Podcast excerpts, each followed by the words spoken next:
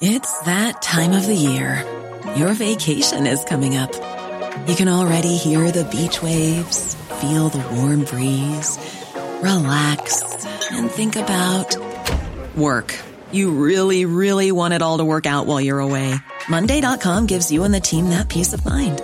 When all work is on one platform and everyone's in sync, things just flow wherever you are. Tap the banner to go to Monday.com.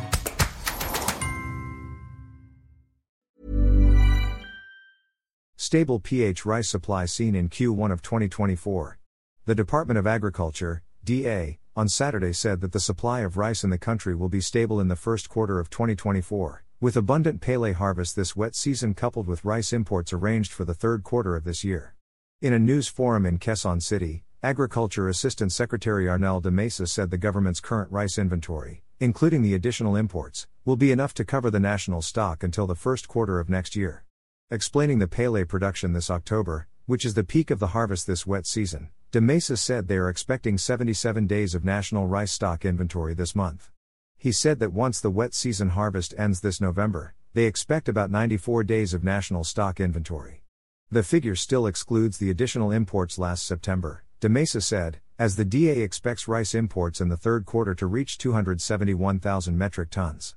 In total, until the end of the third quarter, is 2.4 million metric tons. This is 600,000 metric tons lower than the 3 million metric tons of the same period last year, he added. The DA official also noted that slower inflation can be expected as a result of the drop in rice prices in the market after September's high inflation rate. He said the imposition of Executive Order 39, setting the price ceiling on rice, has been adequately felt in the last week of September. We saw a low level of compliance among rice retailers in the initial week of its implementation, but it started to pick up in the third and last week of September, reaching 87% compliance, De Mesa said. De Mesa also said a lot of retailers were selling rice even lower than P41 and P45 a kilo, as it coincided with the start of the wet season harvest that started in the last week of August.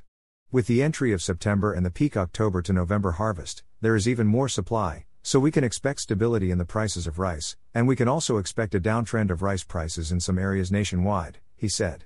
The price cap was implemented from September 5 until October 4, when President Ferdinand Marcos Jr. lifted the measure. Affected retailers were given cash assistance worth P15,000 as a result of the price cap. The measure stemmed from the surge in retail prices of rice in local markets, which Marcos blamed on smugglers and hoarders of agricultural products. The president recently announced that smuggling charges were filed against the San Pedro Warehouse and Blue Sakura Agri Grain Corporation, the FS Ostia Rice Mill and Gold Rice Mill. Pork, egg supply. Meanwhile, De Mesa assured the public that there is enough supply of pork and egg to meet demand this Christmas season with improved local production and scheduled meat imports.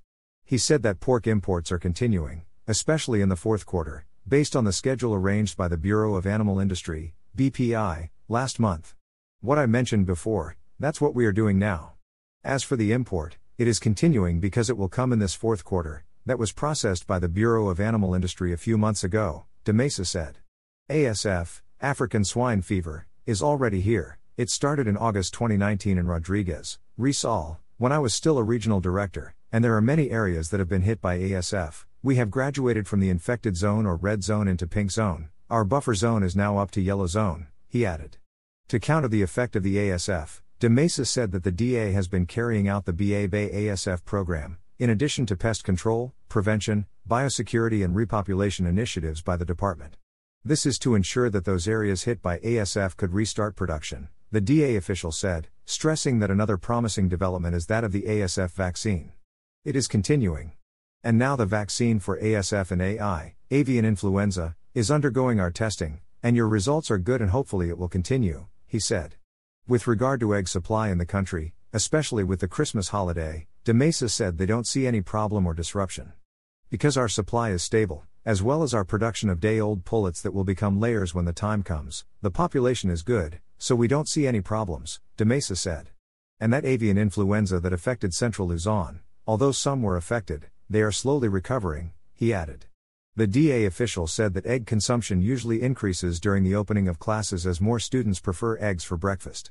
There is also high demand from hotels, restaurants, and industrial users, De Mesa said.